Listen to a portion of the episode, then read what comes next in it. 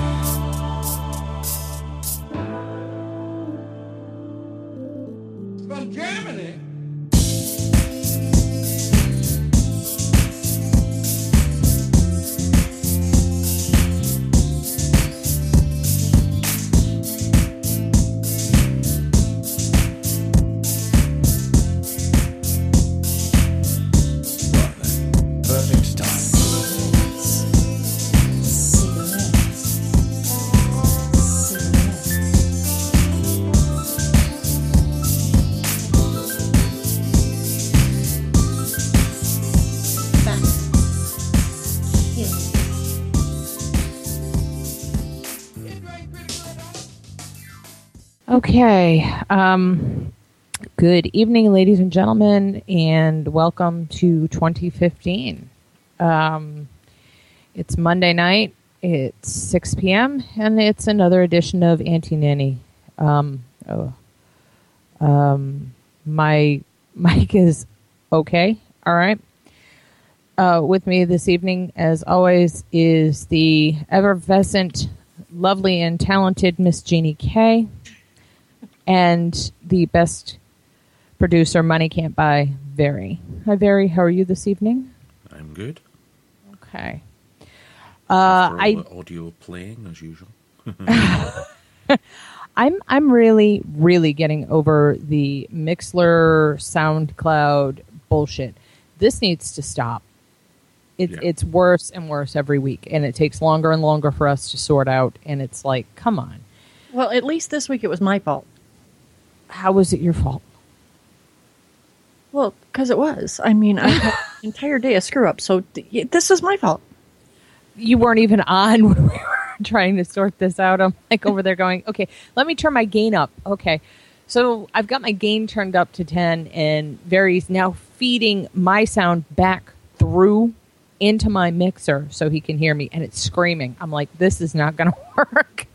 See, you weren't even in the room, so you couldn't have done anything about it. And it had nothing to do with you. Oh, um, something I actually didn't mention in and I didn't put in the show notes. Um, five people from the Islamic State were confirmed to have Ebola, so they treated them humanely as you would expect them to, and burnt them alive. That is the Islamic State treatment for Ebola. Well, they don't have doctors, so yeah. Yeah. Well, they could have euthanized him first. Well, yeah, but they don't.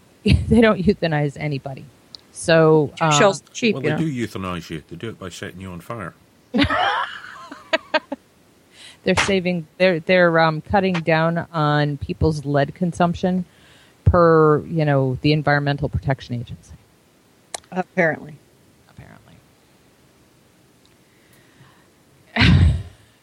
so sorry that i started the show with that would you have preferred to hear about the 29 year old hedge fund manager who absconded with 20 million dollars because we're They'll going to talk about somewhere. that They'll find Oh. him somewhere. yeah uh, no doubt he better make hay while the sun shines okay Yeah, I mean, with the way banks are, he's not going to uh, live too long, I don't think. He will not have a long and happy life. No. So, yeah, I, I'm assuming we'll start the middle of next week with a dead banker story. Okay. uh, Anti terror plan to spy on toddlers is heavy handed. Nursery staff and childminders are given duty to report toddlers they suspect of being at risk for becoming terrorists under new Home Office measures. Nursery school staff and registered childminders must report toddlers at risk of becoming terrorists under counterterrorism measures proposed by the government. This is from the UK. The directive is contained in a 39 page consultation document issued by the Home Office in a bid to bolster its Prevent Anti Terrorism plan. Critics said that the idea was unworkable and heavy handed and accused the government of treating teachers and, and careers, which I'm assuming is career childminders, as spies. The document accompanies the Counterterrorism and Security Bill currently before Parliament. It identifies nurseries and early year child care providers, along with schools and universities, as having the duty to prevent people from being drawn into terrorism. The document paper adds senior management and governors should make sure that staff have training given to them gives them the knowledge and the confidence to identify children at risk of being drawn into terrorism and challenge extremist ideas which can be used to legitimize terrorism and are shared by terrorist groups. They should know where and how to refer children and young people for further help. But concern was raised over the practice of making it a legal requirement for staff to inform on toddlers. David Davis, the Conservative MP and former Shadow Home Secretary, said, It's hard to see how this can be implemented. It's unworkable. I have to say, I do not understand what the nursery staff are expected to do. Are they supposed to report some toddler who comes in praising a preacher deemed to be extreme? I don't think so. It's heavy handed. Mr. Davis also accused the Home Office of pushing legislation too quickly. Isabel Sankey, the policy director at Human Rights human rights body Liberty, said, "Turning our teachers and childminders into an army of involuntary spies will not stop the terrorist threat. Far from bringing those at the margins back into the mainstream of society, it will sow seeds of mistrust, division, and alienation from an early age. The government should focus on projects to support vulnerable young people." Instead, they're playing straight into the terrorist hands by rushing through a bill that undermines our democratic principles and turns us into a nation of spies. Head Teachers Union NAHT said it was uneasy with the new guidance. Any thoughts? Are they insane? You know, most children act like fucking terrorists. I mean, that's kind of been my experience. You've got a toy I want, mine, you know, smash. They're Kids- four. Mm-hmm. They're three, two, three, and four year olds. Yeah. Um. So yeah. They're supposed to be. They're supposed to be destructive and unruly and unmanageable. They're four. I know. I I get that, but the government thinks that's the age you identify terrorists. at. And and very, you thought we had fucked up politicians? No, this is in the UK. Yeah. I, I'm just. I was baffled when I read this. I said, you know, no way. I mean, it was bad enough that, you know, they they want to put timers on everybody's TV over there to turn them off,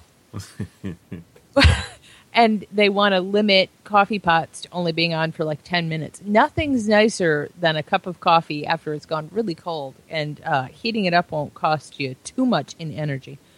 But now this, it's just so it's really extreme. Yeah. I mean that that's As an extreme. nanny state gone mad.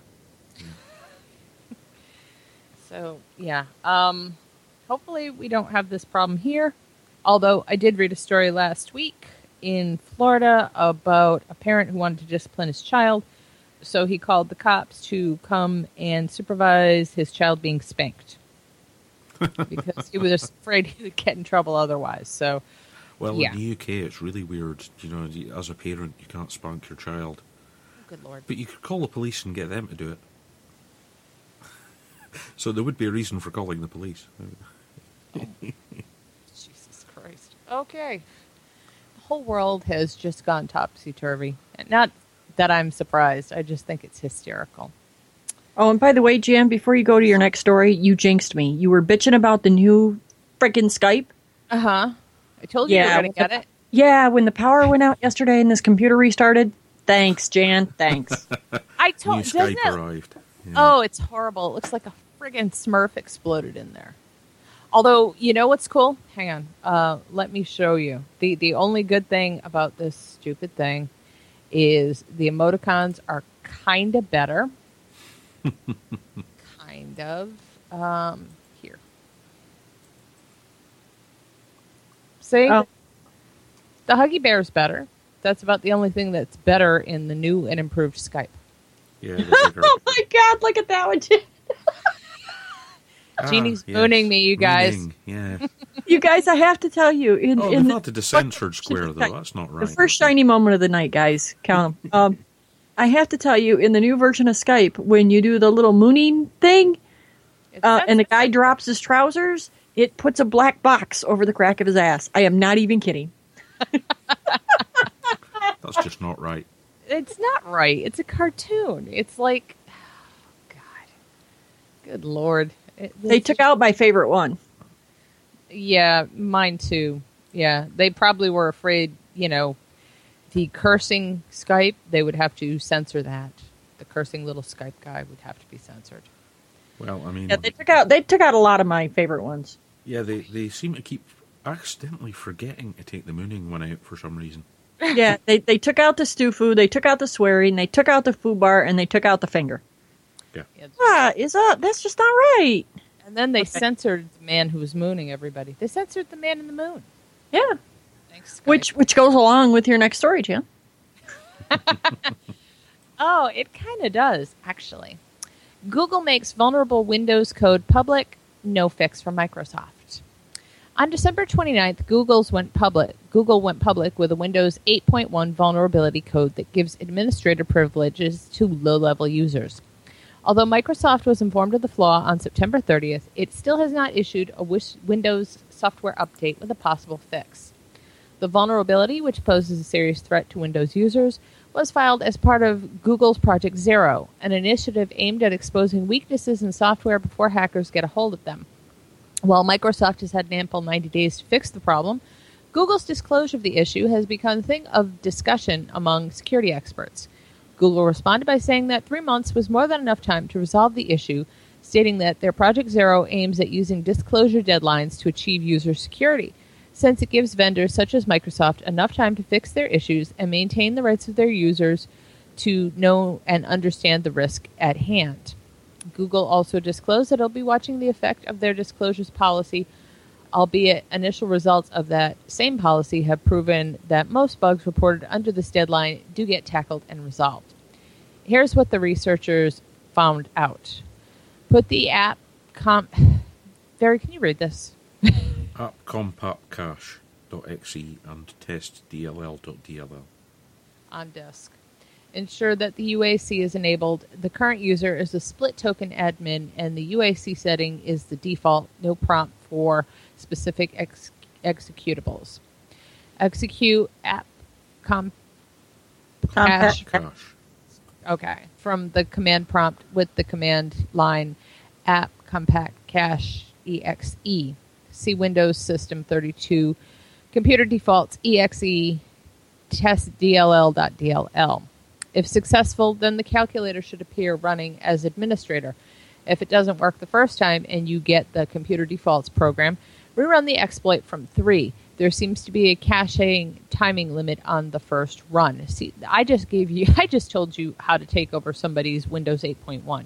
Thank you very much. Well, you Sort have of. to be at the computer to do it. Yeah. If, But it means you, get admin privileges, which means you can install software. What about people that are tech tards like me? I mean, we used to build all of our computers, and I still do. I'm I'm old. I'm old. So I know how to program in C Basic. I know how to program in C Basic Plus Plus. I know how to run DOS. I know how to run Windows 311. but yeah, um, the last two Microsoft operating systems, I don't know a fucking thing about these. they're- Why they're- can't they just fix their shit? Well, They forced the Skype down my fucking throat. Um, why can't they just fix their shit? I don't know. Well, they are assholes. Although Microsoft has certainly taken its time to fix the vulnerability, the company says the solution is underway. Microsoft insists that most users don't even need to worry about this issue in Windows 8.1 code, as any hacker would actually need valid login credentials and access to the actual machine that they're attempting to attack. While this issue may not be a major concern for regular home users, IT specialists in major enterprises may have to keep an eye on this until an update with a fix is issued. This is not the first time when Microsoft has taken a long period of time to fix a security issue. In November 2014, the company fixed a critical vulnerability that existed for 19 years. Yeah. That's trouble with Microsoft. It's so big; they have loads of teams working on things. Mm-hmm. So then, then when they find a problem like this, they, they then have to decide which team it is that's responsible for it, and that can take weeks. No as the bullshit. different What teams hap- argue. Yeah, no. What happens with Microsoft is this: Microsoft designs an operating system, and they put it out there in the world, and everybody says, "Well, did you test this?" And they said, "Well, no. We're expecting the people that are paying through their fucking ass to buy this crap to tell us what is wrong with it. And if we drag our sorry ass long enough, some smart motherfucker out there that we're not paying is going to send us a fix to this problem." That's how they test shit. That's how they get things resolved. They wait for people to find out that it's all fucked up and tell them how to fix it. I swear Um, to God, Microsoft doesn't test a goddamn thing before they release it. No, they don't. Yeah, and, they, and they, the usual person has done the dropped Apple Mac into the chat, and I don't want to pay that much for a Linux machine. I really don't. well, you can. That's you all a Mac is. It's just Well, Linux. You, but you can go Linux. You know what I mean? You can completely strip everything out. You can run dual system if you want. Yeah. You know, I know dick about computers, but I, even I know that. Yeah. Oh yeah, and don't buy an actual Apple. Uh, get a Hackintosh. It's all PC components. You just install the window, the Apple um, software. Apple operating system. It'll cost you approximately half as much for twice the machine. Sounds about right.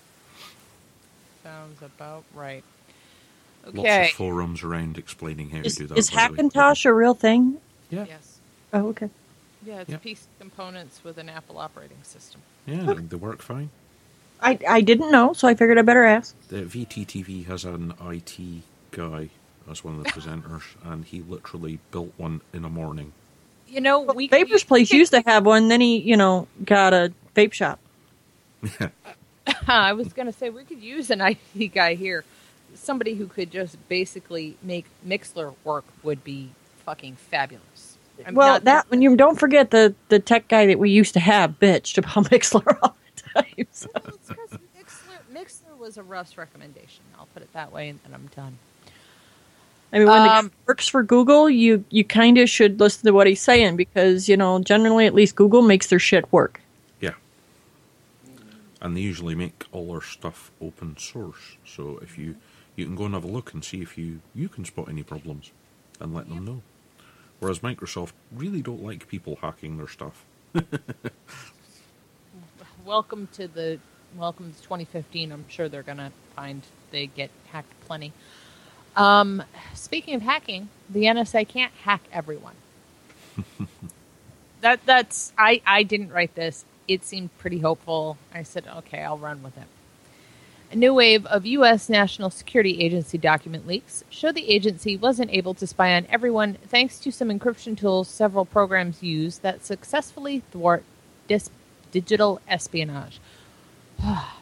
German magazine Der Spiegel reported that the NSA couldn't decipher communications such as emails and online chat messages from a handful of services that use encryption beyond the NSA's code cracking abilities, based on documents obtained from former NSA contractor and whistleblower Edward Snowden in 2013. Okay, so this isn't the like most recent news. Der Spiegel recently analyzed NSA documents Snowden previously released to the news outlets in 2013. Ubiquitous encryption on the internet is a major threat to the NSA's ability to pros- pro- prosecute digital network intelligence traffic or defeat adversary malware, an NSA employee said in an internal training document from 2012. Programs that used OTR or off the record end to end encryption, such as the anonymous network Tor, which we know they hacked, and professional software company Zoho's email and chat services proved to be major challenges for the NSA. The agency also reported that it couldn't break into files using TrueCrypt, a recently decommissioned open source whole disk encryption service. I'm so sorry that that place went under. Service, along with other encryption tools that kept some messages unreadable. The NSA was stumped further if users incorporated a variety of security measures, such as using Tor to connect to the internet, CSpace to send online messages, and ZRTP to make phone calls. That combination made individuals nearly invisible to the NSA, Der Spiegel reported. But the leaked documents also revealed which services provide little privacy protections. The NSA labeled the services and files such as trivial, moderate, or catastrophic based on how easy they were to decrypt. Hacking into Facebook chats were considered minor, Der Spiegel reported, while getting into emails through mail.ru, a Moscow internet service provider, was a moderate task. Moreover, using a virtual private network or VPN provides minimal security. VPNs, which can be used to circumvent online censorship and surveillance, is exploited by the NSA thanks to a team of dedicated hacking VPN connections, such as, excuse me, the ones used by Greek government agencies. Public concerns over government surveillance have swelled and fueled a global push for better privacy practices, including standardized encryption across the internet since last year's Snowden revelations. Uh, The NSA released a slew of redacted documents Christmas Eve detailing how the agency and others in the intelligence community knowingly or unknowingly violated privacy laws to collect data. The document release confirms earlier reports and suspicions that the agency's spy programs mainly collected private online communications from ordinary citizens rather than suspected terrorists. Earlier this year, Snowden encouraged tech companies at the SXSW conference to take the lead by encrypting all of their services to combat government surveillance. Everyday citizens have heeded, Snowden's advice, increasing encryption use for more than 60% since news of the NSA spy program hit in 2013. Tech companies such as WordPress, Tumblr, and Google have also boosted their web security with tougher encryption methods. International governments have also taken more precautions to prevent U.S. intelligence agencies from eavesdropping on official communications. Germany and Russia vowed earlier this year to switch to paper communications, including handwritten notes and typewriters, to avoid detection. Other countries have responded by beefing up their own spy programs or doubling down on American tech companies operating overseas. Companies such as Google and Facebook have had to combat international threats to ban their services if companies fail to adhere to strict privacy guidelines. European regulators have chastised the companies for disregarding consumer privacy and have moved to rein in indiscriminate, voracious data collection practices. Italy recently gave the company 18 months to adopt a newly imposed privacy policy that would require the company to routinely purge user data and get express permission before tracking consumers' internet activity for advertisements. That sounds pretty good to me. Facebook is awaiting a controversial European Union High Court ruling that could determine whether the social network illegally let the NSA spy on European users. If the company uses, other tech companies could face tougher privacy laws like getting express permission to collect and store consumer data if they want to do business in Europe. Very. Well, yes. Um, Facebook is in a lot of trouble with the EU because most of the EU has quite stringent privacy laws. Yeah. Um, so, yeah, it doesn't Well- fly well here that they hand over their data to anyone who asks um, Well, because it's I mean- against the law here. it is. Uh, it doesn't matter what country they they register their business in. If they're operating in the EU, they have to follow the EU law. Well, I mean, that would be the way to do things. But I do think Facebook is actually being sued by American users for just all of the advertising and all of the eavesdropping that it's been doing. Yeah. So, I mean, they're facing a lot of lawsuits. Um, I have no idea about Google, but, you know, Google's just kind of, I don't know. I, I think the don't be evil mantra they used to have just means nothing now. No. But, Yeah, again, they're now a global giant company. So, yeah, money is their driving force. yes, it is. So, there was that. I mean, I thought it was kind of good news. Yeah. Also, it encourages people to learn how to encrypt their data, which yeah, is kind I of a kinda, I kind of do it automatically. not everyone's you. Some people need an easy button to do things. well, yeah, that's yeah. I only do it because that was the First career that I didn't bother having was as uh, a specialist in encryption. so yeah, Wow. that's why yeah, all this NSA spying. That's why I I kept saying on here. You know, it's like the, they're not. They can't look at everything. No, well, I It's mean, just not they, possible. well, they can build a huge data center and store all the information, but really, they're going to have to build gigantic supercomputers to comb through all that data, and Yeah. then there's going to be errors. There's no easy way to filter it all. So yeah, they're just storing stuff that's of no relevance for the most part. which is just stupid and a waste of money. yeah, because all them Facebook posts of people saying, "I've made a cup of coffee." Yeah, that's such important information for the government Hello. to know. LOL. Yeah, Yeah. The government really needed to know all that stuff. Um, domestic abuse, control, and surveillance. How do domestic abusers exercise control over their significant others? By using high tech surveillance apps to keep track of their whereabouts, a disturbing new survey reports. According to a study by the domestic violence organization Women's Aid, 41% of domestic violence victims' spouses have installed spyware and surveillance apps on their mobile phones without their consent. the Independence reports. Another study by the Digital Trust has determined that more than 50% of domestic abusers use such surveillance apps to track their victims. Using surveillance technology to track your significant other's mobile phone activity is on the rise, said Polly Neate, the chief executive of Women's Aid. We increasingly hear stories of abusers adding tracking software to phones, placing spyware on personal computers, and using the internet to gather information about their partner, she told The Independent. Unfortunately, as is often the case with most types of cybercrime, law enforcement has failed to catch up with the rapid evolution of technology. In many cases, the police are not trained to recognize and understand the impact of online abuse, including tracking, and action is rarely taken against abusers, Neate said. While reading someone's text, tracking their location using GPS technology, or recording their phone calls without their knowledge is technically illegal in most states, there's no shortage of surveillance apps on the market offering such services. Usually, they're marketed to, uh, as apps to help catch a cheating spouse or girlfriend, boyfriend. As the Daily Dot reported earlier this year, the UK based cell phone tracking and monitoring software MSpy allows you to access someone else's contacts, call logs, and text messages and browser history for $40 a month. In its defense, MSpy, which opened an office in New York earlier this year, says that consent is required to install the software on someone else's phone, but there's obviously no way for the company to ensure that the consent is obtained in all instances. There's also another software company, FlexiSpy, that allows you to conduct spy calls, which lets you remotely activate your partner's microphone to pick up the audio on their phone calls. This is particularly useful once you confirm she's not actually where she told you she was. You could actually capture a recording of her in the act, the product description on the website says.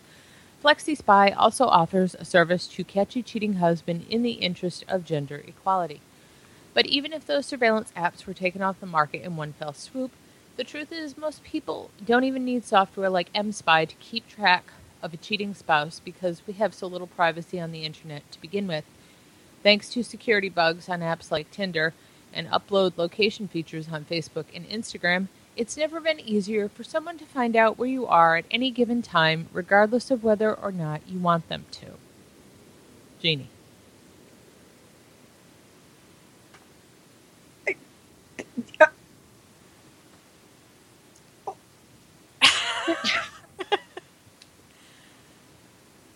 Tell me what you tell your niece. What would I tell my niece? Tell me what you tell her when you see her posting, I'm going here, I'm going Stop putting your entire fucking life on Facebook. Somebody could kidnap you, have you chopped up in little fucking pieces, and your body decomposed before anybody would know you were missing. Okay. And that is exactly what I did. I was blown away that they say, "Well, we can just we'll we'll let you look through people's browser history, call logs, text messages for 40 bucks a month." You know, we could get rid of the NSA completely and just hire these companies. I mean, We yeah, would save a lot of ge- fucking money. and these young people have no idea what the fuck they're doing. My niece literally posts, "Okay, I'm leaving the house now and going to Starbucks on da da da da da. Give the whatever fucking street address it happens to be on to get my blah blah blah blah blah." And you know, and then she's like, "Okay, well, I'm at work now. Here's me for the next four hours till lunch break." I'm like, seriously, what are you, what are you doing, you dumbass? people have no privacy, but people your niece's age were raised in an age where privacy isn't even thought of anymore. That's the first age of people that think it's perfectly normal to share everything with the internet.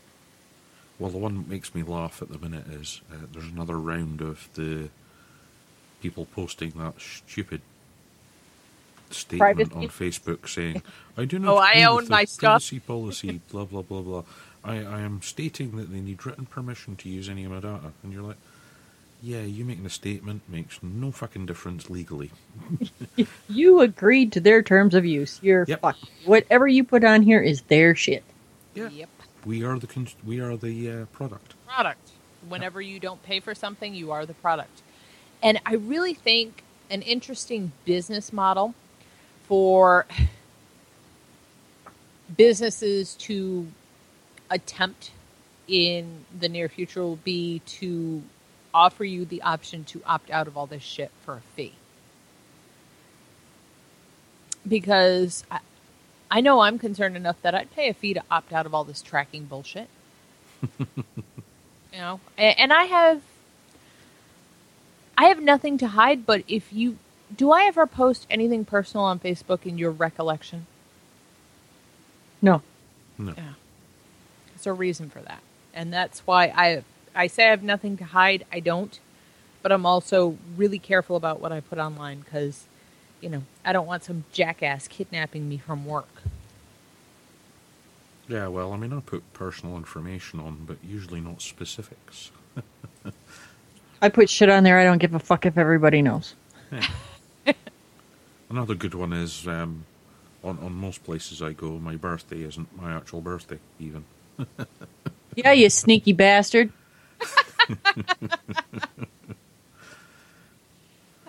But it's easy enough to find out. knows.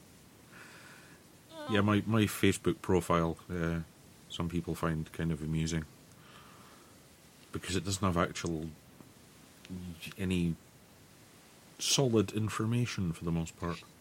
well i mean does it need it No.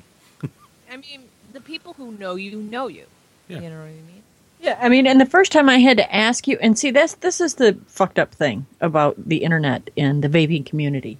Okay,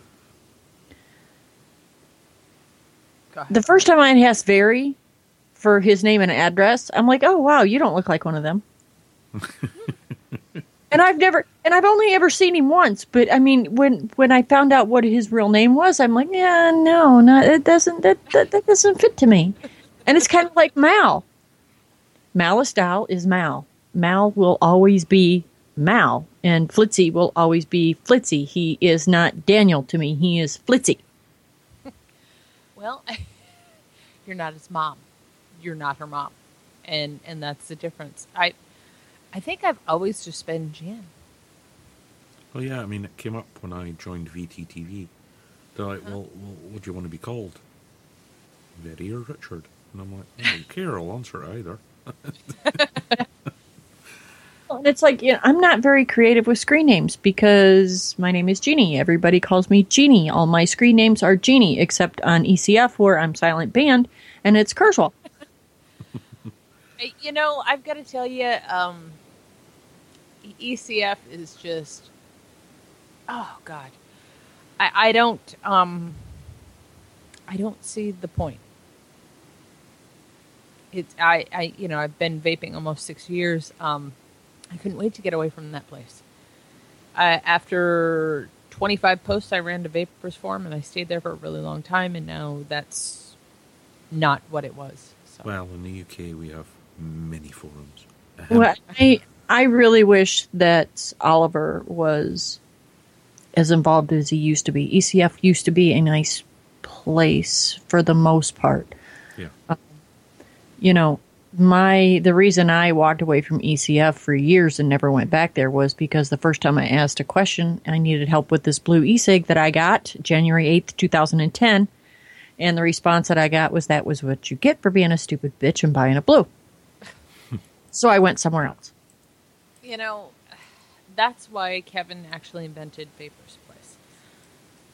I can't say he invented it because at one point it was a, a Ning group Does anybody remember Ning? Mm-mm. Nope. That's what Vapors Place started out as being was a Ning group. Oh, I remember the Batcave. Yeah, I do too, but I think you and I are talking two different things. I'm talking a, a club, and you're talking something else. Right? I'm talking about a forum. Oh, okay. I'm talking about a club. We are talking two very different things. Yep. I'm like, I remember the Bat Cave, but I don't think we're talking Bajas now. Just saying. Okay. Ming, uh, Samantha wants to know if Ming is Masters of the Universe. Ning, N I N G. Oh, N I N G.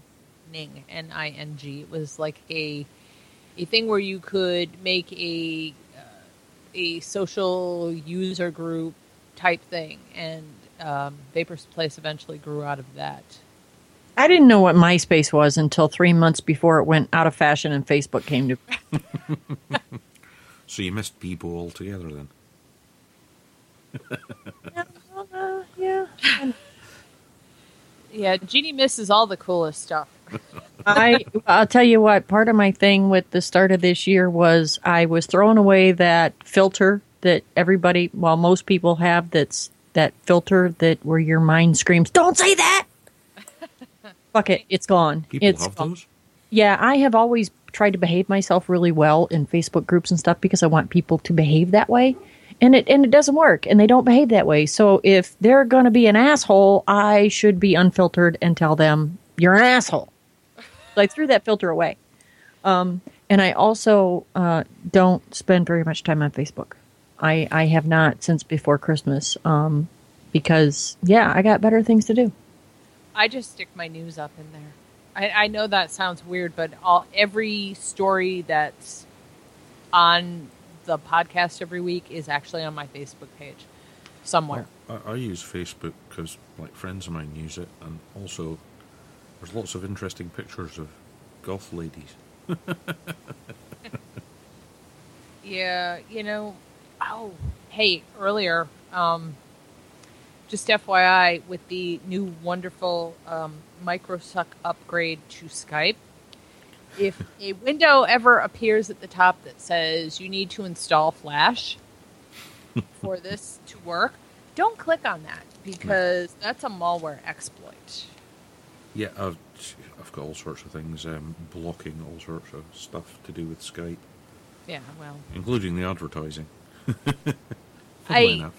yeah, you. I need a copy of that because this. Oh no, it's it's it's you have to do a bit of light coding just to stop Oh, it well, getting adverts. but yeah, That, never mind. you have to go into your uh, Windows No. settings and No, no, no. change You're, change files. yeah, no, you're talking to the wrong girl. Yeah,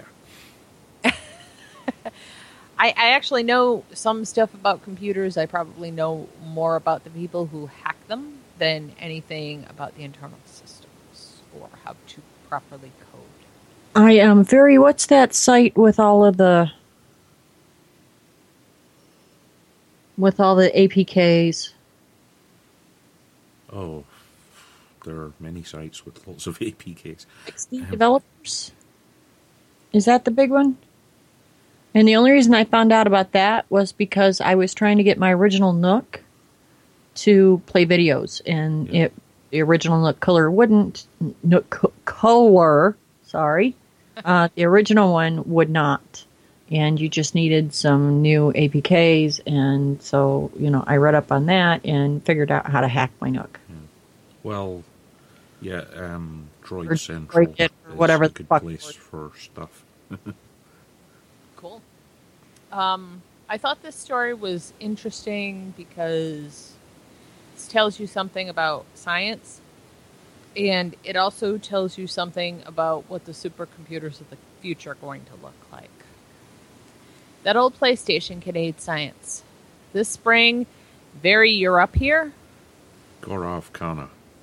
noticed that the University of Massachusetts Dartmouth Physics Department was more crowded than usual.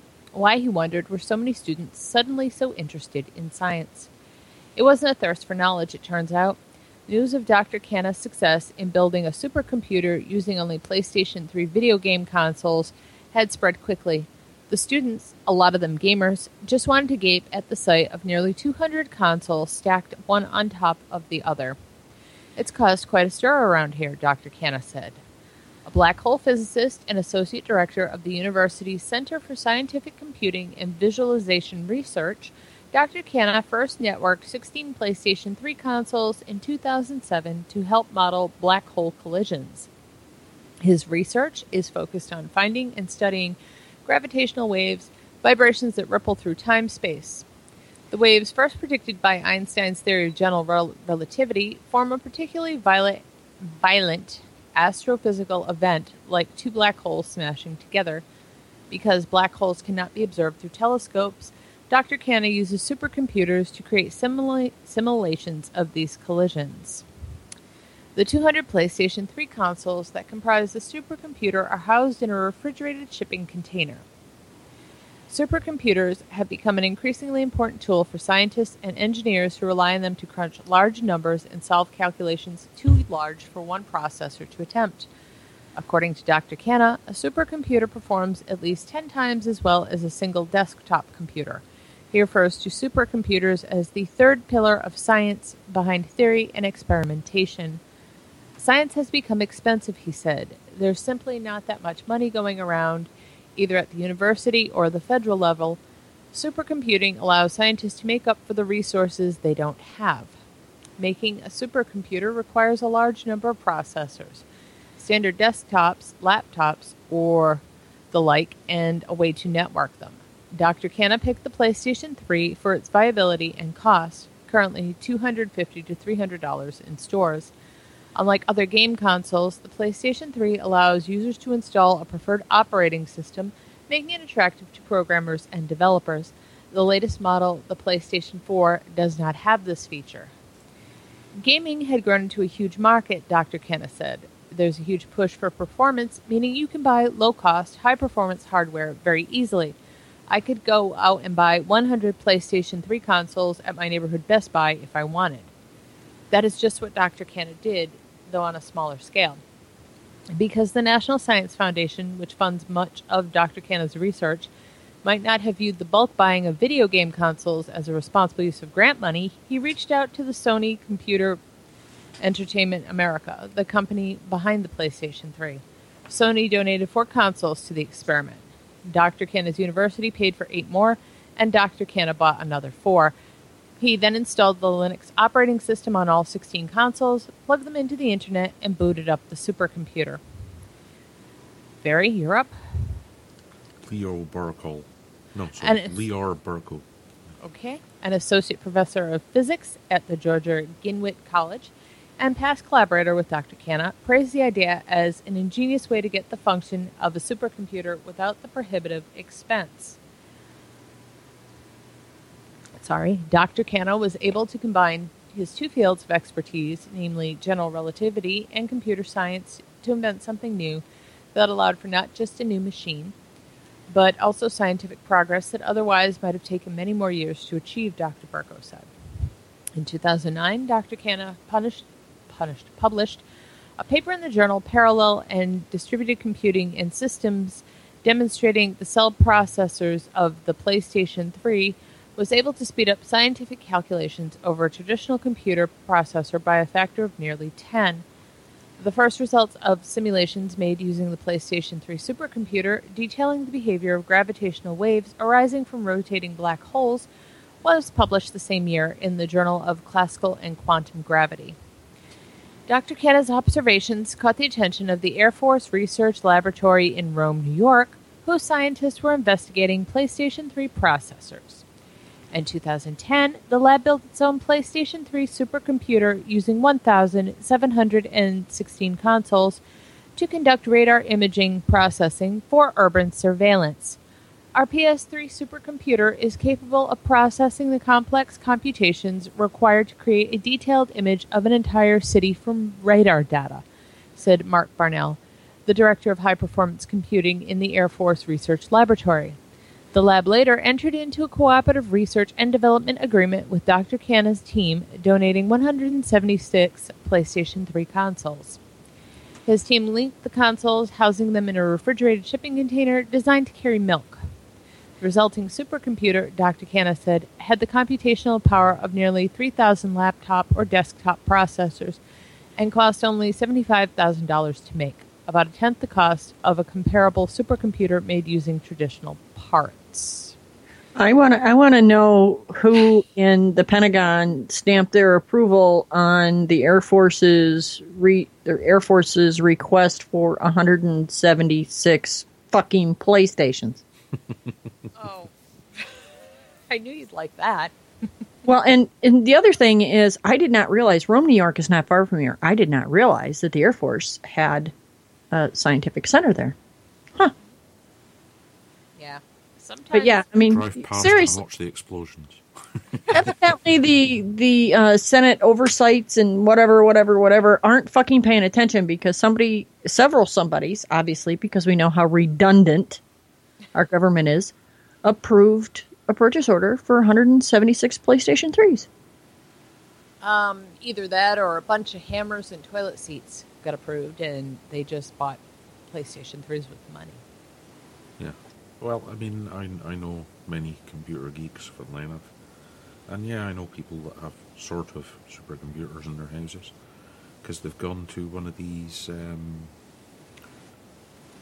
refurbishment warehouses and bought crap loads of old Dell office computers and then just Right. chained them together.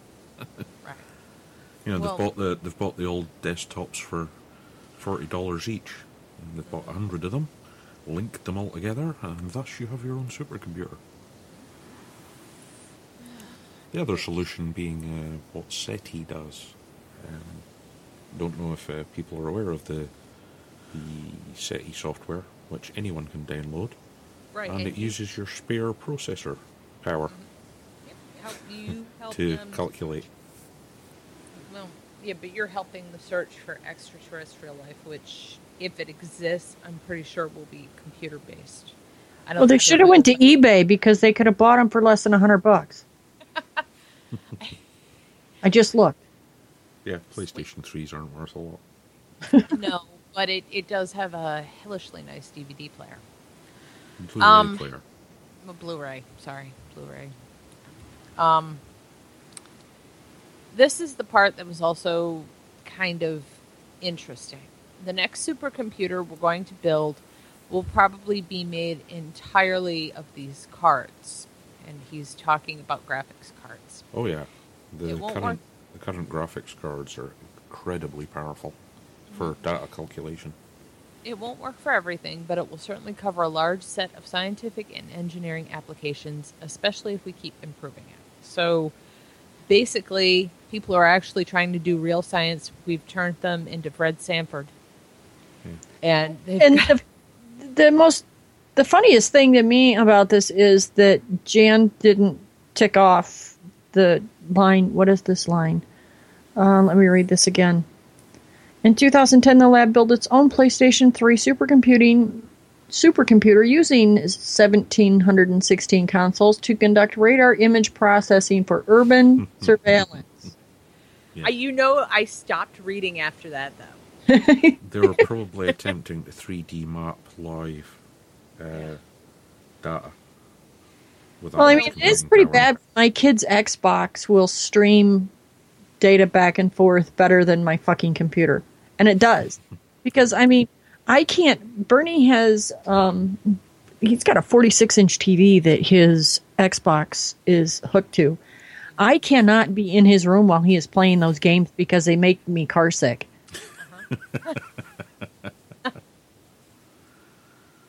Yeah, I can't play any of them. Um, do you remember years and years ago when uh, what the hell was that first 3D game? Um, it was a first-person shooter game. Oh, Wolfenstein. Yeah, that. Paul got into playing that, and I was like, "Oh my god!" And because it literally made me car sick. It they gave me motion sickness, and I still can't. Um, they they messed me up. My biggest piss off watching I, I YouTube a videos, question. wanting to tell people to get a fucking tripod. I do have a question. How far does Bernie sit from his giant screen? Uh, about 12 feet. Oh, good. I was going to say because lots of people use giant screens, and then it's so big you're not actually taking in the edges with your eyesight anyway. Yeah, no, it's, it's, it's all the way across the room. Yeah, no. Yeah. Because yeah, I use a desktop, so the biggest screen you actually need on a desktop is 24 inch.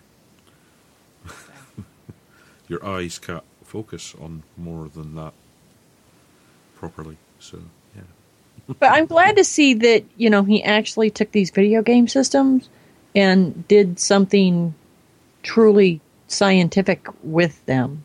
Well, Yeah. I mean, with the processing speed and the graphics cards and everything else they have in them, I mean, they're probably the most powerful systems out there. uh, John, your volume's gone low again. Uh, again, can you hear me? Yeah, that's Back. better. Okay. Oh, for God's sake! I love Mixlr. Somebody shoot that. Somebody send the Mixlr people a couple PlayStation threes and tell them to fucking improve their system because this is ridiculous. Yeah.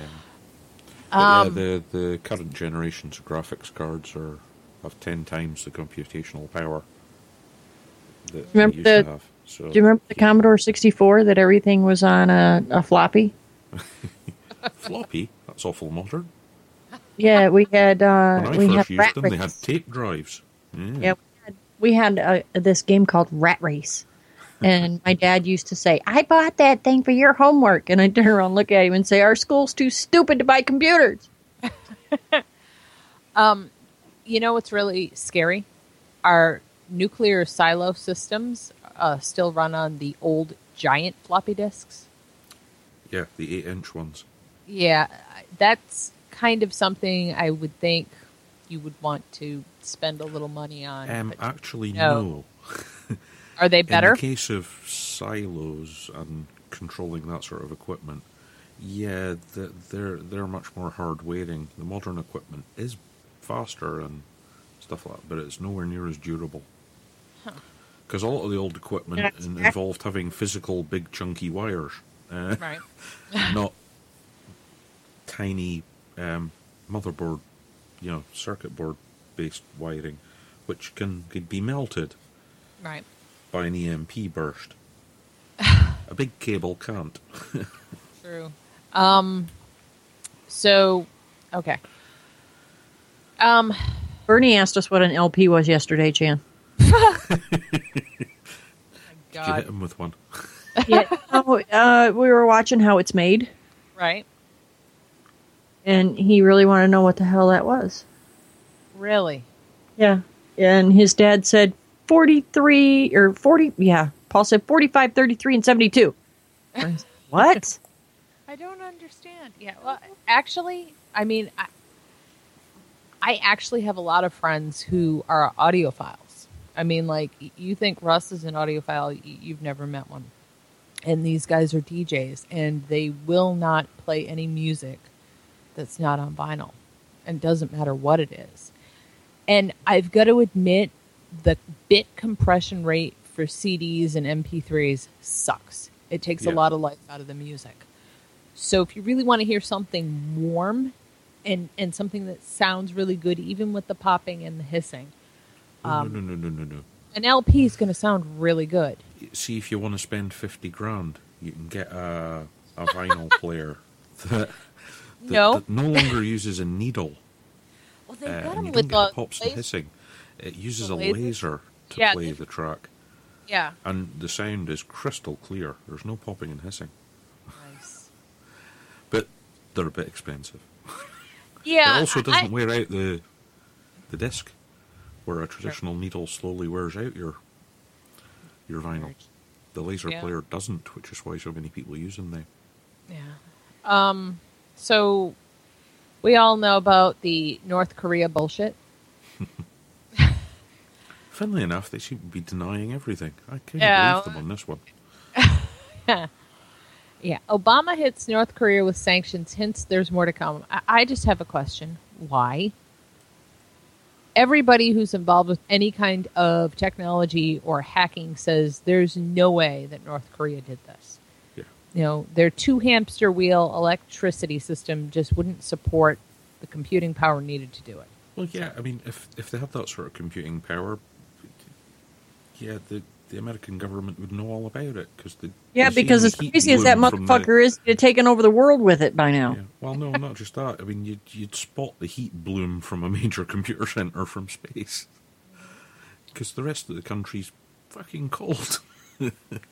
Yeah, it's it's cold. It's black when they fly over it. It's Yeah. it's it's really something to see. That's it. I mean, there's not even street lighting in most of it. So yeah, you- you'd be able to spot a data farm for a computer center quite easily. Um, despite a recent FBI briefing attempting to convince the Bureau that evidence was flimsy, the White House is standing strong behind its decision to point the Sony hack finger squarely on North Korea. To prove it, Obama just hit North Korea with tightened sanctions because now we're really not doing business with them. The, the new sanctions cited by the White House apply to three different entities and 10 individuals who it claims are agencies or officials of the North Korean government. This includes North Korea's primary intelligence organization, the Reconnaissance General Bureau, and officials in Russia, Iran, and China. Of course, both the US and the UN have been slapping North Korea with various sanctions for years, so this particular executive order is likely more symbolic than anything. What's interesting, though, is the fact that the White House is calling this particular move its first aspect of our response for the attack on Sony Pictures, which implies that it's denying any involvement in the DDoS attacks on North America's internet just a few weeks ago. It also means there is apparently more to come. According to Secretary of the Treasury Jacob J. Lew, even as the FBI continues its investigation into the cyber attack against Sony Pictures Entertainment, these steps underscore that we will employ a broad set of tools to defend U.S. businesses and citizens. Of course, those hit with today's sanctions aren't necessarily suspected of any involvement in the hack on Sony. Rather, it seems to simply be a way of applying further pressure on the North Korean government in general. Whether or not North Korea is actually to blame for the attack is another issue entirely. Security firms have been citing a lack of public evidence, while the White House and FBI continue to assert that the sort of sensitive evidence that persuaded them can't be made public. According to one official, it's a first step. The administration felt that it had to do something to stay on point. This is certainly not the end for them. In other words, either way, the White House felt like it needed to do something, and this is an easy way to do that without really accomplishing much of anything at all. It just makes no sense. I mean, why do they keep insisting? It was North Korea. It was. It was not.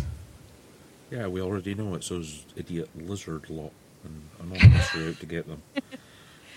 Yeah. Well, the I they arrested a couple of the Lizard Squad. Those fucking Yeah. bastards. Oh, and I You love know- how uh, they're protecting our companies. Last I heard, Sony was Japanese. Yeah. Well, yeah. Our companies and our citizens, but mostly our companies. Fuckers. Why don't you just admit you're fascist right fucking now? Jeannie, any thoughts? Nope. Nope. Okay. I told you to begin with that. That's a fucking stupid. Mm, well, well, it's the same as saying that uh, everything that happened in Benghazi was the fault of videotape. And you know they say that shit too.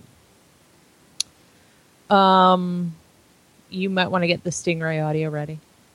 what do you mean, get it ready? It's ready. Okay. Do you want me to play it? I do. We have a Stingray story. Stand by for action.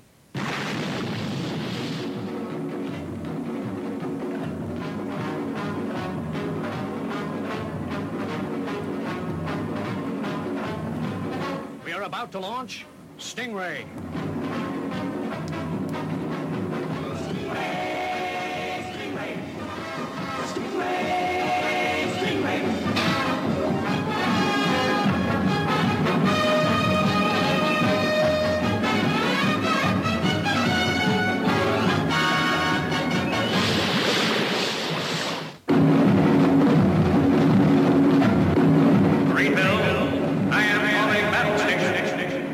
Anything can happen in the next half hour.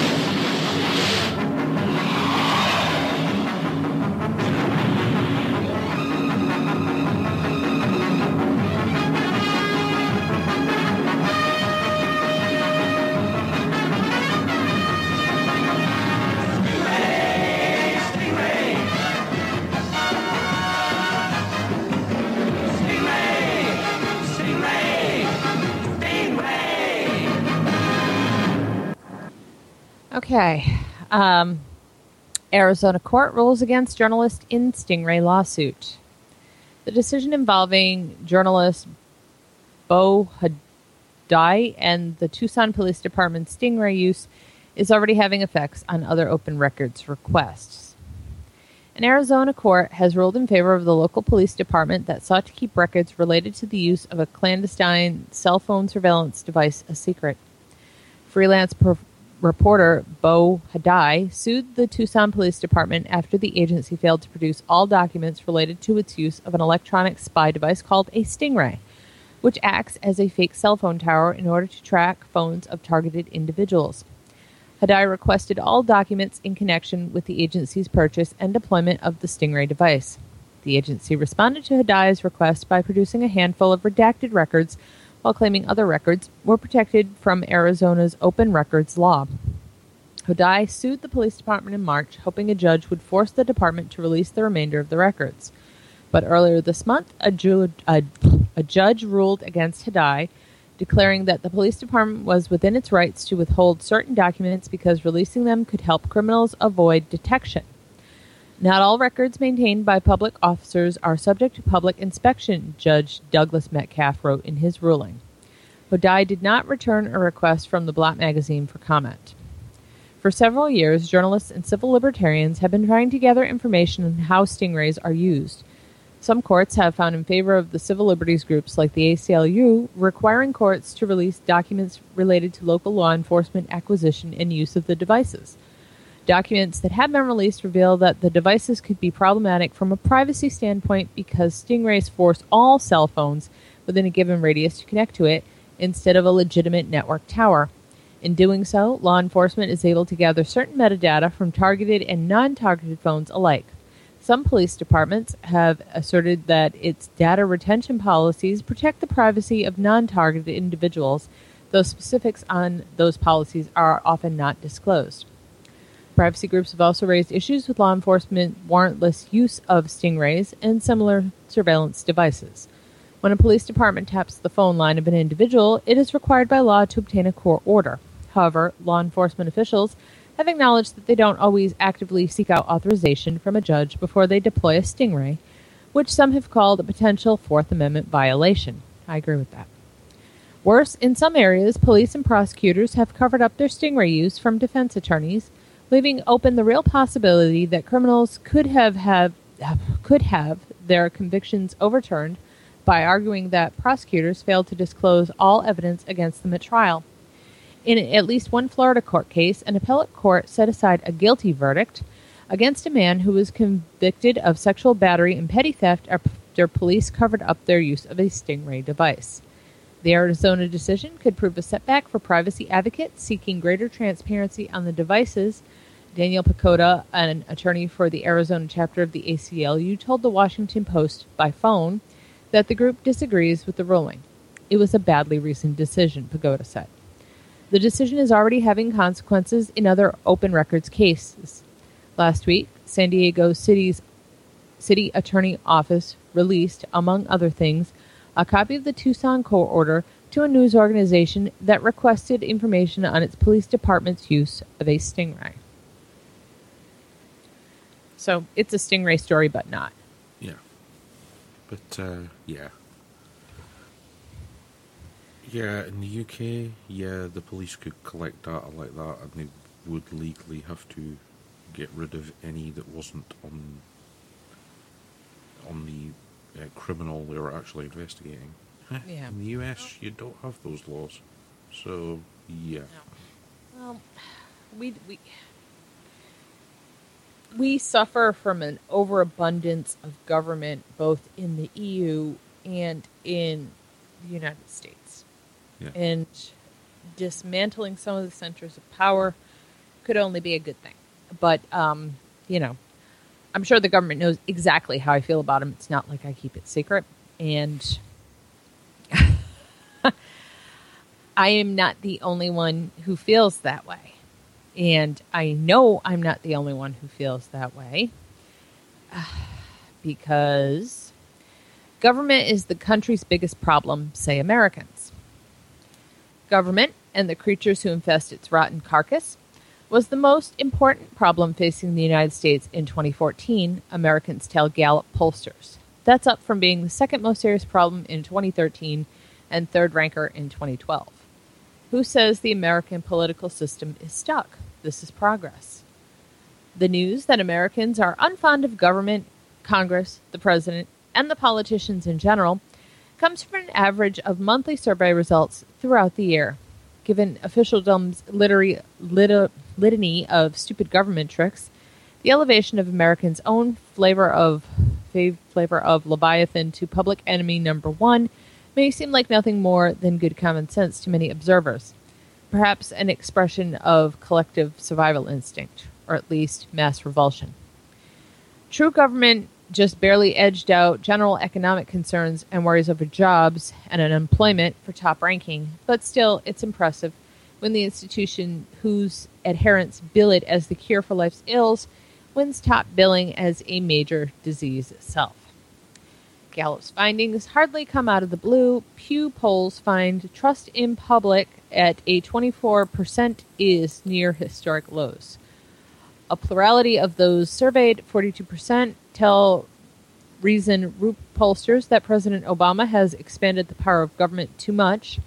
Majorities among younger Americans say that the government is wasteful and government agencies abuse their power. Americans have felt less free year by year since 2006, and there's evidence to back up their perceptions of eroding liberty. That includes slippage in the ranks of economic freedom and a plummet in the ratings of press freedom. Distrust of government has become so pervasive that the Census Bureau thinks the only way to get cooperation from the seething masses is with threats, probably because that always invokes warm, fuzzy feelings. Jeannie knows all about threats from the Census Bureau. The good news for politicians, now that they deserve any, is that there is enormous room here for growth and little downside. Frankly, it would be hard for them to disappoint a public that holds them in such low regard. So, you know, I'm not the only one who feels that way. Hooray. For once, I'm in the majority. And that doesn't happen all that much. And they, they, I don't think anybody has anything to add. Everybody thinks that their government has room for improvement. To me, room for improvement is dismantling the whole system, but that will never happen. If you mean they have room for improvement as the only space available is improvement space. Literally, they'd have hard time getting worse in most cases. Oh, hey, Well, no, it could get worse. We could live in North Korea. yeah, I don't want. I don't want to. I don't know. I don't want no beast President Kim Jong Un, um, standing there looking at a shiny new fitness equipment while people are literally skin and bones outside the new fitness center. That just seems wrong to me. Yeah, I mean, I completely agree that we have a lot of room for improvement, but I'm just saying it could get worse. Yeah, it could. Um, this is actually from a normal publication. What will the next financial crisis look like, and are we ready? And when I say it's from a normal publication, I didn't get it from Reason. and get it anywhere weird. I mean, this is a regular publication. The subprime crisis and the subsequent failure of Lehman Brothers came as a shock, and the repercussions were so severe that when the time came to mount a response, policymakers were as surprised as the rest of us and woefully unprepared. Bullshit. In the six years since Lehman's collapse, much effort has gone into thinking about the next crisis and about how to strengthen the financial rules and practices so that the fallout is contained. Also, bullshit. Has this effort been productive? Will the repercussions of the next crisis be less damaging? Another banking crisis? The answer, as with many things economics, is it depends. Bullshit. It depends in particular on the form the next crisis takes. Uh, hello. we have the kind of currency that's depreciated 97% in its value since we started using it. Just saying. Don't forget, they've also half rebuilt the subprime mortgage market. So they're lending money to people who can't afford it. Again. Again. Again. Again. Yay. Uh, the answer, as with many things economics, is it depends. It depends in particular on the form the next crisis takes. Most obviously, that crisis could be sparked by the collapse of a large bank, similar to bank failures in the U.S. and other countries in 2007 and 2008. Banks are highly leveraged. No shit. and information about their underlying condition can be difficult to obtain. This means that they are always at the risk of going bust. Governments have therefore focused on making the banking system more robust by stealing our cash and able to better withstand the failure of a large financial institution. Banks are now required to hold more capital so that they have a larger cushion to absorb losses from the collapse of one of their number. They are now subject to liquidity requirements to ensure that they have adequate resources if the interbank market on which they borrow overnight dries up. Regulators have taken steps to remove the expectation of a taxpayer bailout. oh, I'm sorry. And reformed compensation practices in the hopes that it will deter excessive risk taking. Bank failures will still happen, but these are among the reasons to hope that their repercussions will be less severe. Bullshit. Another euro crisis. Alternatively, the next crisis could be sparked by doubts, like those of 2012, about the survival of the euro. An election in one or another European country could bring to power an opposition party committed to abandoning the euro. Greece's opposition left wing party, Syriza, is likely to form the next government in Athens if parliamentary, parliamentary elections are held in the spring. Marine Le Pen, a leader in the French opinion polls, has vowed to take the country out of the euro her first day in office. If one country was seen as about to leave the euro, the expectation would quickly develop that others would follow. The result could be panic runs on banks and financial markets across Europe. Here, leaders are clearly better prepared than in 2012 before European Central Bank's President Mario Draghi voted to do whatever it takes to maintain the, the integrity of the euro area. In a panic, we now expect the ECB to immediately immediately flood financial markets with cash. Why do they do that? It would buy every security in sight if doing so was necessary to hold the Eurozone together. An isolated exit from the Euro would still be disruptive, but there is reason to think that the fallout could be contained. A crisis of geopolitics. The next crisis could also be sparked by a geopolitical event, worsening conflict in the Ukraine or the Middle East, or rival clash between China and another country bordering the South China Sea. These kind of events invariably disrupt financial markets, but they are more likely to create problems for other countries than for the United States, which remains the world's only true haven. Bullshit. Geopolitical turmoil is likely to create a flight towards U.S. markets, not away. Mm-hmm. But there is also the danger of a crisis originating in the United States itself. The U.S. is seen as a haven because its financial markets are so liquid. yeah, they're like diarrhea. Because it's possible, in other words, to buy and sell government and corporate securities at low cost in virtually unlimited quantities, making things worse. But recent financial reforms, like the Volcker Rule, and changes in capital requirements for banks have made it more expensive for U.S. financial institutions to hold inventories of bills and bonds. Consequently, if there is sudden movement out of those institutions by the same money managers that have made the movement in, their prices could implode. Liquidity premiums, the extra yield investors demand to own a security when it can't be converted easily to cash, would implode. I'm sorry, explode. And exchange traded funds with positions in such assets would find themselves unable to redeem their shares. Officials like Mark Carney, governor of the Bank of England, have been warning of this danger in the hopes that the warnings will lead investors to be better prepared. Perhaps those warnings will have some effect. Time will tell. But these, to invoke Donald Rumsfeld, are the known unknowns. They are the crisis risks we perceive and for which we are attempting to prepare because they resemble crises of the past. There have been bank failures before. The Eurozone had a near death experience in 2012. The sudden surge of yields in which Carney warns would resemble the liquidity crisis that resulted from the failure of the mega hedge fund long term capital management in 1980 98. These types of crises are likely to be manageable precisely because they have history. More dangerous are Rumsfeld unknown unknowns, the financial crises that come from unanticipated sources. History provides no guidance about their form at all. All we know is that there will be some. And the other thing financial history tells us for sure is that their impact will be severe. Well, that article said a lot of bullshit, a lot of bullshit, a lot of bullshit, and then nothing.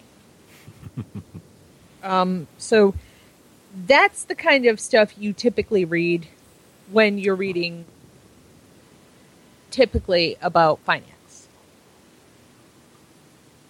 And what it doesn't tell you is that most governments are pumping in about $170 billion worth of printed cash or putting ones and zeros on the balance sheets every fucking day.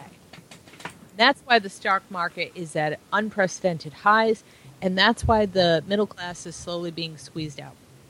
Because the way our banking institutions are set up is they're actually set up to create recessions and depressions to steal wealth from the middle class. That is what they do. We um we went down to the bank because we were buying a car.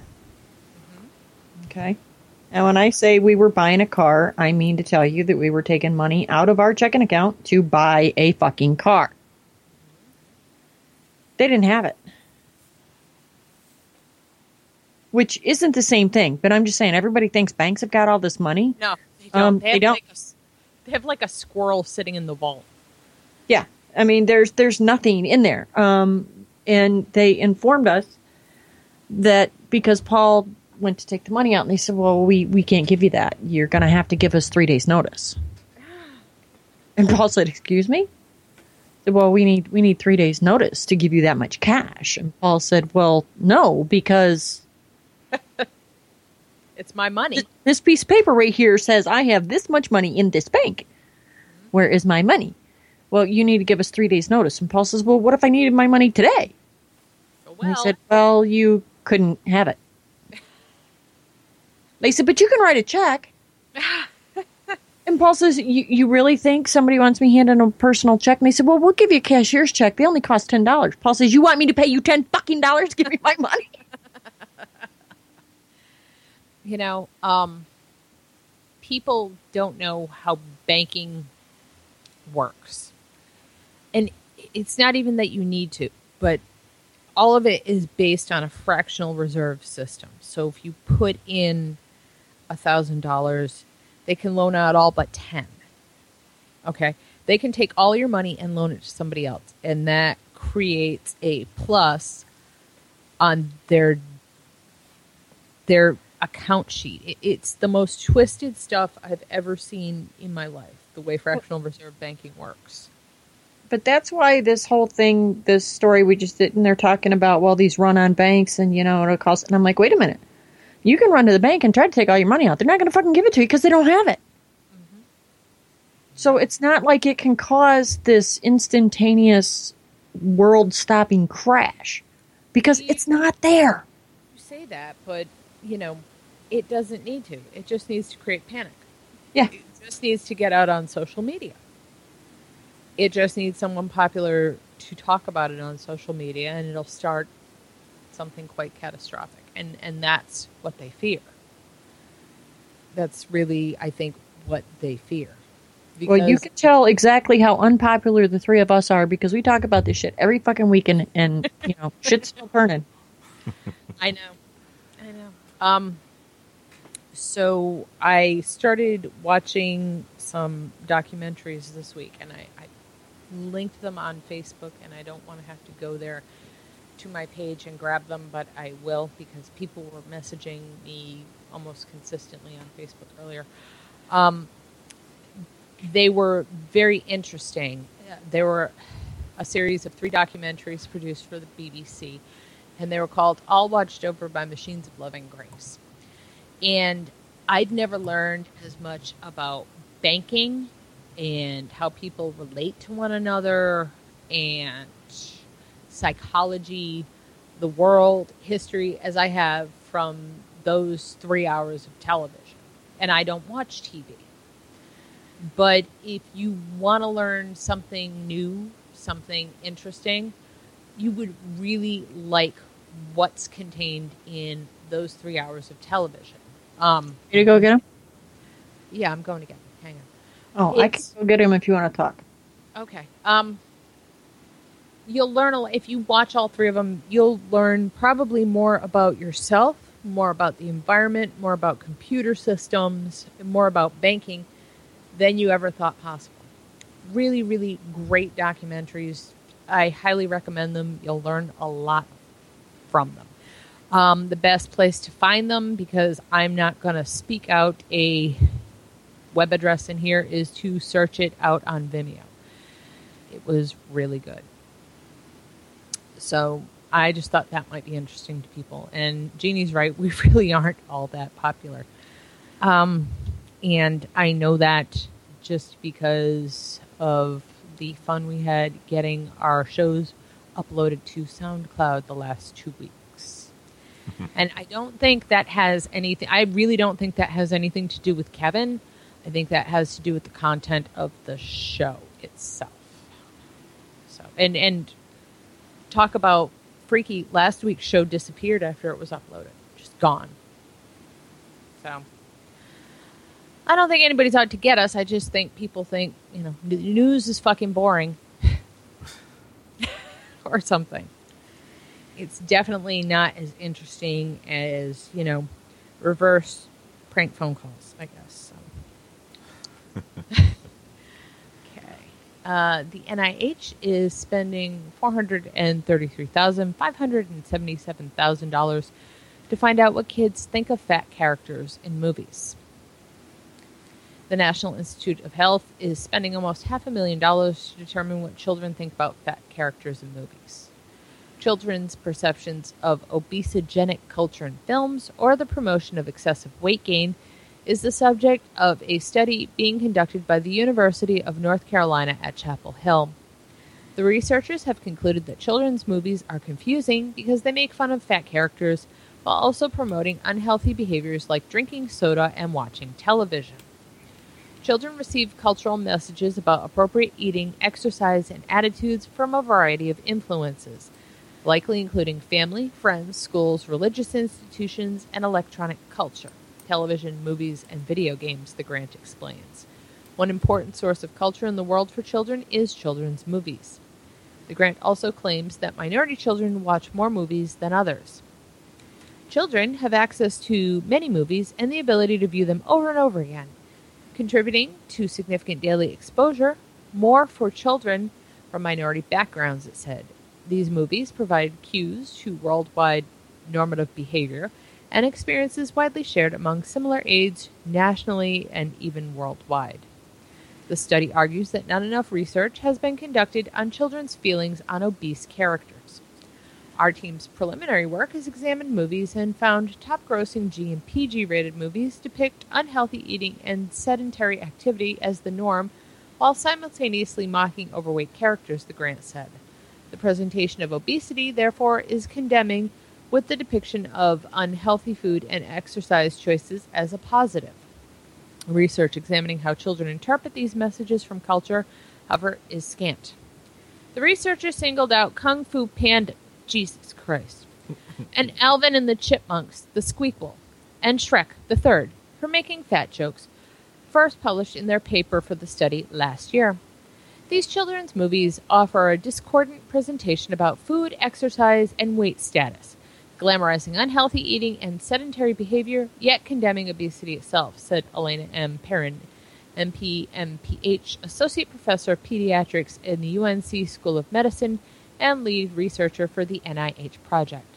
The study found that many children's movies contain weight based stigma and had significant obesogenic content. The project is scheduled to conclude until conclude in August of next year. So um, this sounds like a glance grant. Yeah. Well, if they're really worried, just make sure as children get older or old enough, they all either watch or even better read thinner. Oh my god, thinner.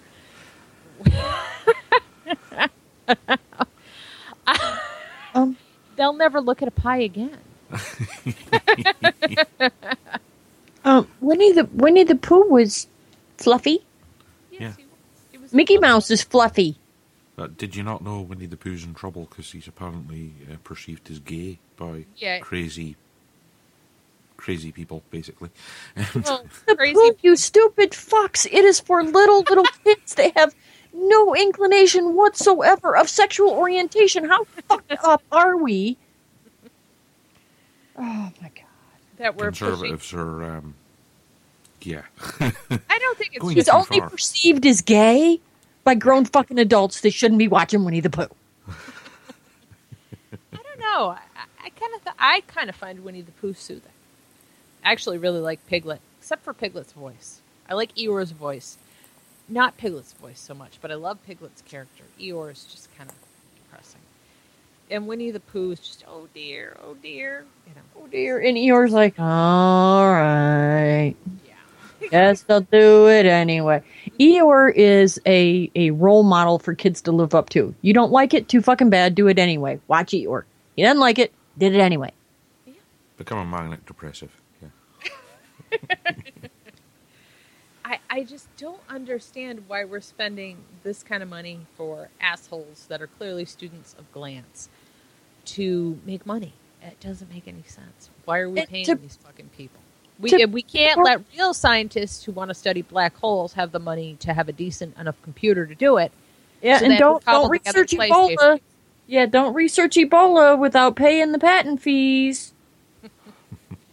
Oh, well, don't get Ebola if you're over in the Holy Land. Just put it that way. You don't want it over there. Um, you know, because if IS finds out, you know, they they get rid of the virus by burning it out of you, literally. So yeah, I I don't. what is Who the wrong? fuck approves this research money? Really?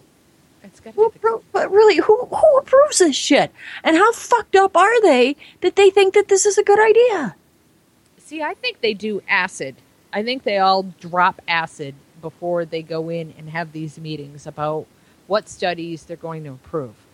That's the only thing that makes sense when I look. At it. Yeah, and not the shitty kind of acid. We're talking like the really trippy, talking to walls kind of acid. My foot is my friend. Yeah, okay. This looks like a good grant. Winnie the Pooh and obesity, you say? My my hand my hand is talking to me. I think I can perceive my hand as being gay. We should not have hands allowed on TV, which would outlaw the fucking Muppets. Well, the, the whole granting thing, uh, I, I've got I've got to drop an article into uh, chat for. There are lots of these sort of websites that list all these weird funding decisions, but but this one attracted me because of the title. Chimps throw poop. Uh, Yeah. Oh, yeah. The the government waste book. Actually, every year that comes out, and and every year you'll go, what the fuck did we just spend two million dollars on? I, I especially uh, dragon robots for preschoolers sounds interesting at least. Yes, that, that, that's always a good idea because you know Cowboy Children's- poetry. poetry. I guess it's better than reporting tots to the home office. Yeah. Not by much. Online political opinions don't need regulating.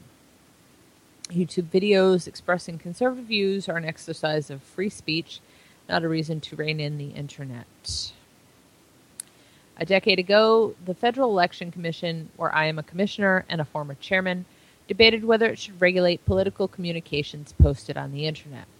The commission received more than 800 public comments and, after a thorough study and two days of hearings, unanimously approved a rule that in 2006 freed the vast majority of political commentary on the internet from regulation. It should all be free from regulation.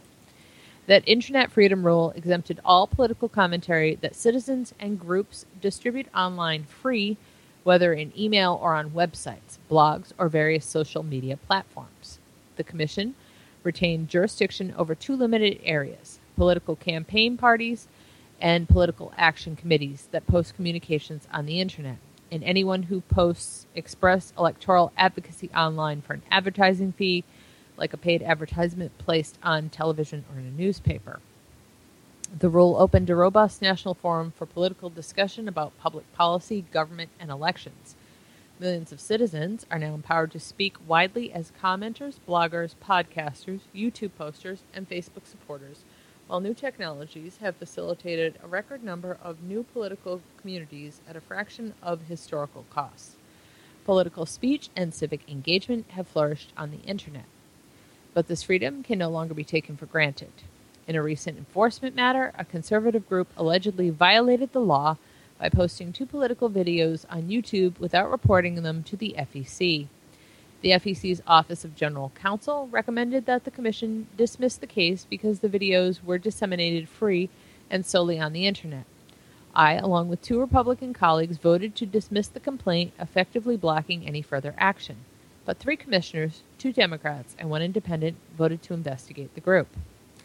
Vice Chairwoman Ann Ravel explained in an October 24th statement that she voted to investigate the group because the 2006 rule turned a blind eye towards Internet communication and failed to acknowledge the importance of providing transparency to the public, no matter what medium of public communication. Uh, she also criticized the Republican commissioners for following the rule. Some of my colleagues seem to believe that the same political message that would require disclosure from on television should be categorically exempt from the same requirements when placed on the internet alone free. As a matter of policy, this simply does not make sense. Oh, she's lovely, isn't she? Jesus. That's not the word I would use. She wow. She she just she looks like an auntie, put it that way. Mhm. She just looks, you know, scary and healthy and just wrinkly and unhappy. Yeah, she she's a regulator. Commissioner Ravel has since backtracked. In a November 5 letter to the editor of this newspaper, she wrote that she meant that only the FEC is woefully out of step with technological inno- innovations and that she simply wanted to encourage the FEC to begin to open a new dialogue, listening to outside experts and gathering a broad range of views about new and emerging technologies. Go ahead. Bullshit. Mm-hmm. The case did spark a dialogue. Nearly 2,000 citizens have submitted comments urging the Commission to keep its hands off the Internet. While the Commissioner, while Commissioner Ravel's rebooted rationale is an improvement, it is of little solace to the thousands of online speakers who now post under the chilling shadow of the FEC's split vote and Commissioner Ravel's expressed intent to disregard the law and seek to regulate YouTube videos until she hears more about technological innovations from outside experts. The FEC should not only adhere to the 2006 rule, but also expand the Internet freedom for several reasons. First, the low cost of a personal computer and monthly Internet connection charge, citizens can reach millions of people. The Internet has so decentralized modern journalism that there are hundreds of thousands of online regular publications, bloggers, podcasters, and commenters of all stripes. Government registration and reporting and disclaimer regulations would burden and interfere with online publications and publishers, small and large. Second, the FEC has no authority to regulate political speech for the sake of limiting speech, but only with regard to large monetary contributions and expenditures with corruptive potential. Unlike expensive television ad buys targeted by campaign finance reforms of the late 1970s, the free and low cost internet postings are not corrupting because no large expenditures of money are necessary. On the internet, well expressed ideas can find an audience without cost barriers. Third, citizens voluntarily seek the viewpoints they want to hear on the internet. Government should not impose regulatory burdens that restrict the political information citizens choose to view. Finally, how would the FEC even monitor the internet to call posts meriting investigation? Specter of government agents reviewing thousands of daily online political posts is as impractical as it is ominous. Just as unfeasible would be a regulatory scheme that attempts to, at- attempts to assign a monetary value to unique online posts or regulate citizens based on what portion of their online use is devoted to political activities. Oh wait. Oh wait. Is this like a foot in the door to justify the NSA data collection center? Maybe. The FEC considered these ideas when it adopted the 2006 rule, and the Commission chose freedom for citizens and organizations. Nothing justifies revisiting that steady determination. Heavy handed regulations and disclosure burdens would impede online participation and threaten the continued viability of one of the most democratic public forums of all time.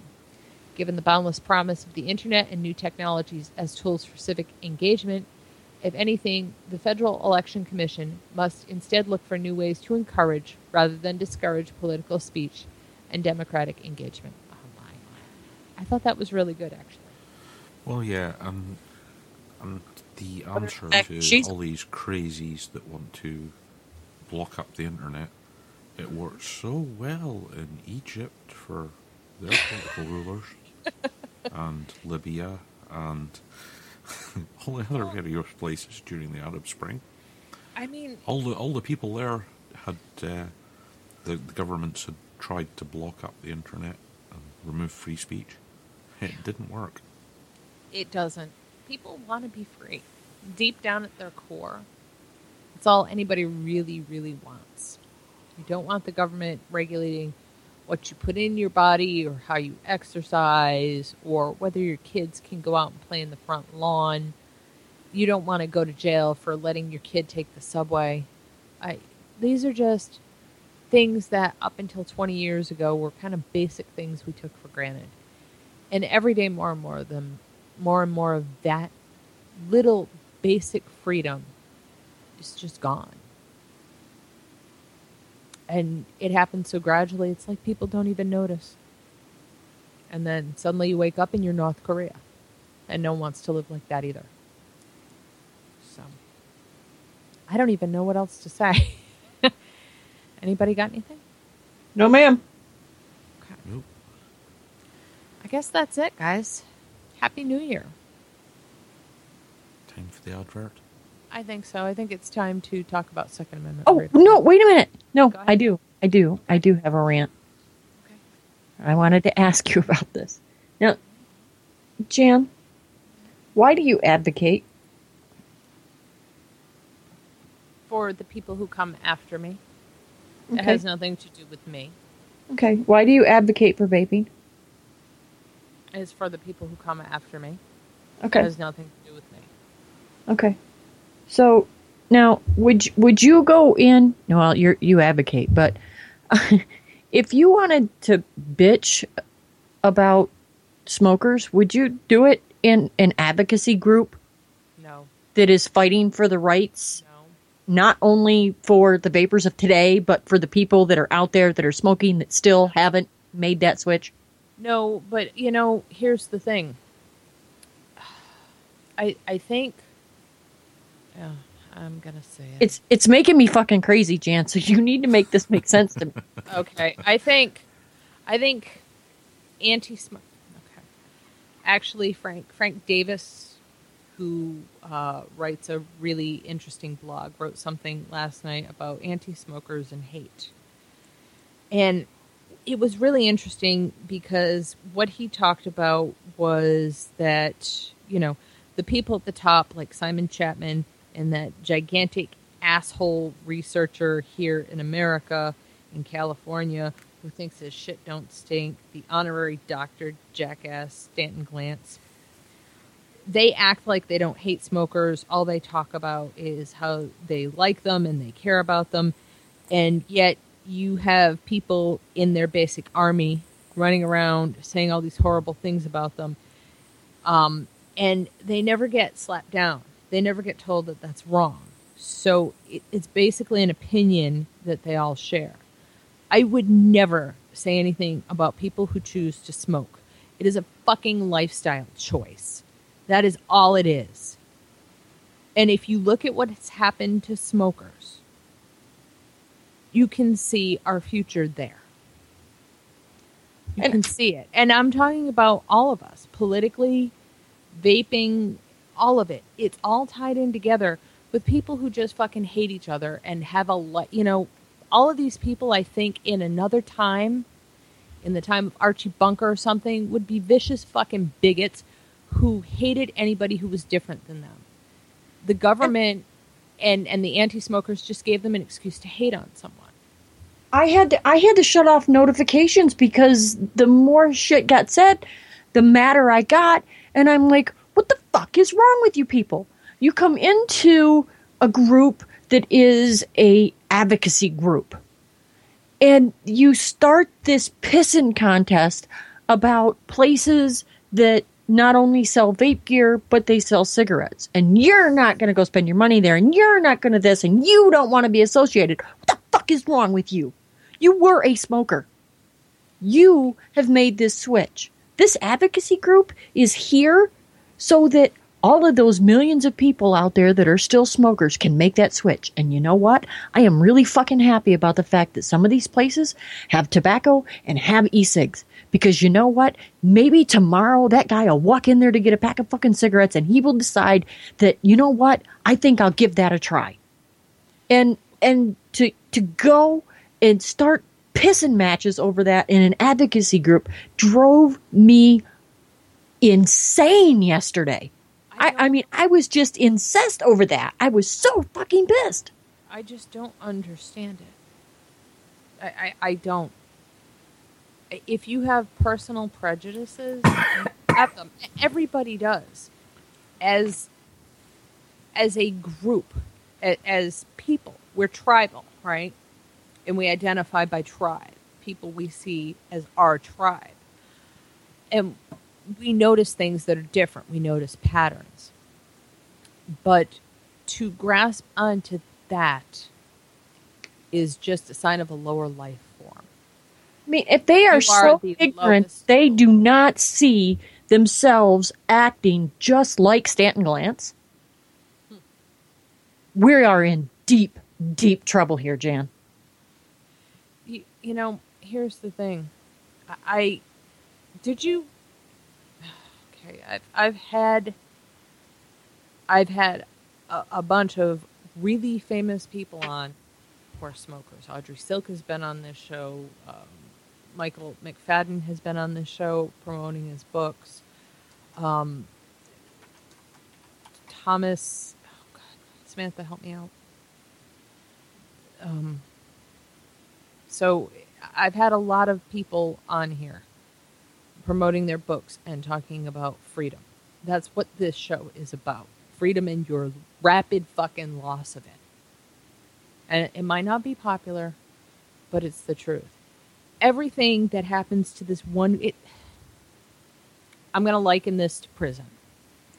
Everything that happens to people in prison will basically happen eventually to the people on the outside. Think of the prison as a sort of testing ground. It is the same thing that has been done with smokers to gradually erode their freedom and keep them prisoners in their own home, deprive them of jobs and the ability to make money. All of that stuff will happen to you if you have an opinion that is not considered the norm by people who think they are better than you. It's time people wake the hell up. All of these things, all these stupid little things, all these divisions, they mean nothing. If we don't They, they can be as twisted as they want, Jan. I don't care. But why would you go and say this shit in an advocacy group? What? The, what? Jeannie, they shouldn't be saying this shit at all. And if they want to say shit like this, they need to join like Stormfront. Just fucking go and join the white supremacist group. Shut the fuck up and leave the rest of us alone. I, yeah, I was so Because that's what you are I- as a fucking bigot. I was messaging Alex, and I'm like, Alex, how do you keep your sanity? By the way, he's going to be my guest next week on my show. Nice. Yeah, I, I I got up the courage to ask him, and he said yes. So Alex, Alex is going to be on my show. Yeah, he's going to be on with me next week. And I said, "How do you not go crazy over this stuff?" He said, "Well, I turned the notifications off." And I'm like, "Why didn't I fucking think of that?" I, I had to do that. I had to do that too. Um, I had I had to turn the notifications off because I just could not understand why people thought that this was even an appropriate thread do you, do you not get it? Do you not in an you not- Do you not remember some of the mass emails that got sent to legislators in the beginning? I don't have to stand outside with the smokers anymore, and I no longer smell. My children want to hug me. I can smell, and food tastes better to me now. Well, I will said be the shit- first. No, no, no. I'm saying that. we said we said shit like this. Mm-hmm. Because it, I don't- It, does smell, but you know what? People with bo bother me too. Yeah, well, people who wear too much, you know, cool water make me want to vomit, and people who wear too much Axe make me want to fucking puke too. But you know what? I have two legs, and I can walk the fuck away. That's what freedom is: is just fucking tolerating each other, Yeah. the best Well, and my, the worst. My, my comment on something like that is there are loudmouth idiots with a severe lack of cognitive processing ability everywhere. And you can't stop them showing up and spouting crap. Um, it's it's unfortunate, but yeah, I mean, and it's back to the old adage: there's there's no kindness worse smoker than an ex-smoker. 'Cause that's basically what these people are. Are Yeah. it's they're they've Yeah. become the obnoxious ex-smoker that's always ranting about smoking. Yeah, but you know what? We know the. Here's the simple fucking truth. We know the antis lie. Yeah. We know they lie about everything. We know they make up this extraterrestrial science to explain everything. Look at the stories about us in the press now. Did you not learn what from from what happened to people before? Did you not learn that this was going to happen to you? Wake the hell up. Yeah. Fight for your own freedom while you still can and lay off everybody else. I mean, that's the best advice I have for anybody. Um, yeah, it's yeah. These days, it's been said. It's more noticeable on the internet. People just don't think through what what crap they're talking about. I and I'm sorry to end this on a rant after we had such a nice thing, but yeah, I wanted to ask you about that, and I was just, I was so No. pissed. you you really you you really are going to unleash this because I'm going to have a show and it's just going to be every fucking news story about every person that's been demonized that I can think of in the last 10 to 20 years. And I'll have as many of them on as I can, but then I'll read a lot of their stories so that you grasp when you're playing into this stuff you're you're sowing the seeds for your own eventual eventual conquering. This is wrong. This is mean- wrong. There's never been anything wronger than this. Pull your shit pull yourself together get your shit together learn the truth and if you can't do that just shut the fuck up I mean, because I can admit that you know what, I can be an asshole of gigantic proportions. I can. Pick your fucking place. No. You know what? Just fucking learn. Look at history and learn. It's all I- right there. It's all an open book. I Well, equated it to read. walking into a funeral home and saying, "Hey, oh, that piece of shit owes me twenty bucks. Somebody give it to me." This is just wrong. And this that everything I just said is probably not something someone who is on the CASAA board should say. I don't give a flying fuck. If you're doing this shit, you're wrong. Okay. Um now now now that I've screamed at everyone, you can play the advert. Okay. Thank you. Why spend hours searching for in stock ammunition when you can use AmmoSeek.com? AmmoSeek.com is a search engine for finding ammunition, reloading components, magazines, and guns for more than 300 calibers at more than 60 online retailers. AmmoSeek.com only shows items that are in stock and readily available for shipping. You can search by caliber, grains, manufacturer, and more. The results are displayed by cost per round, so you are able to get the very best pricing on your ammunition of choice. Find ammunition at the best prices fast. AmmoSeek.com. See you next week.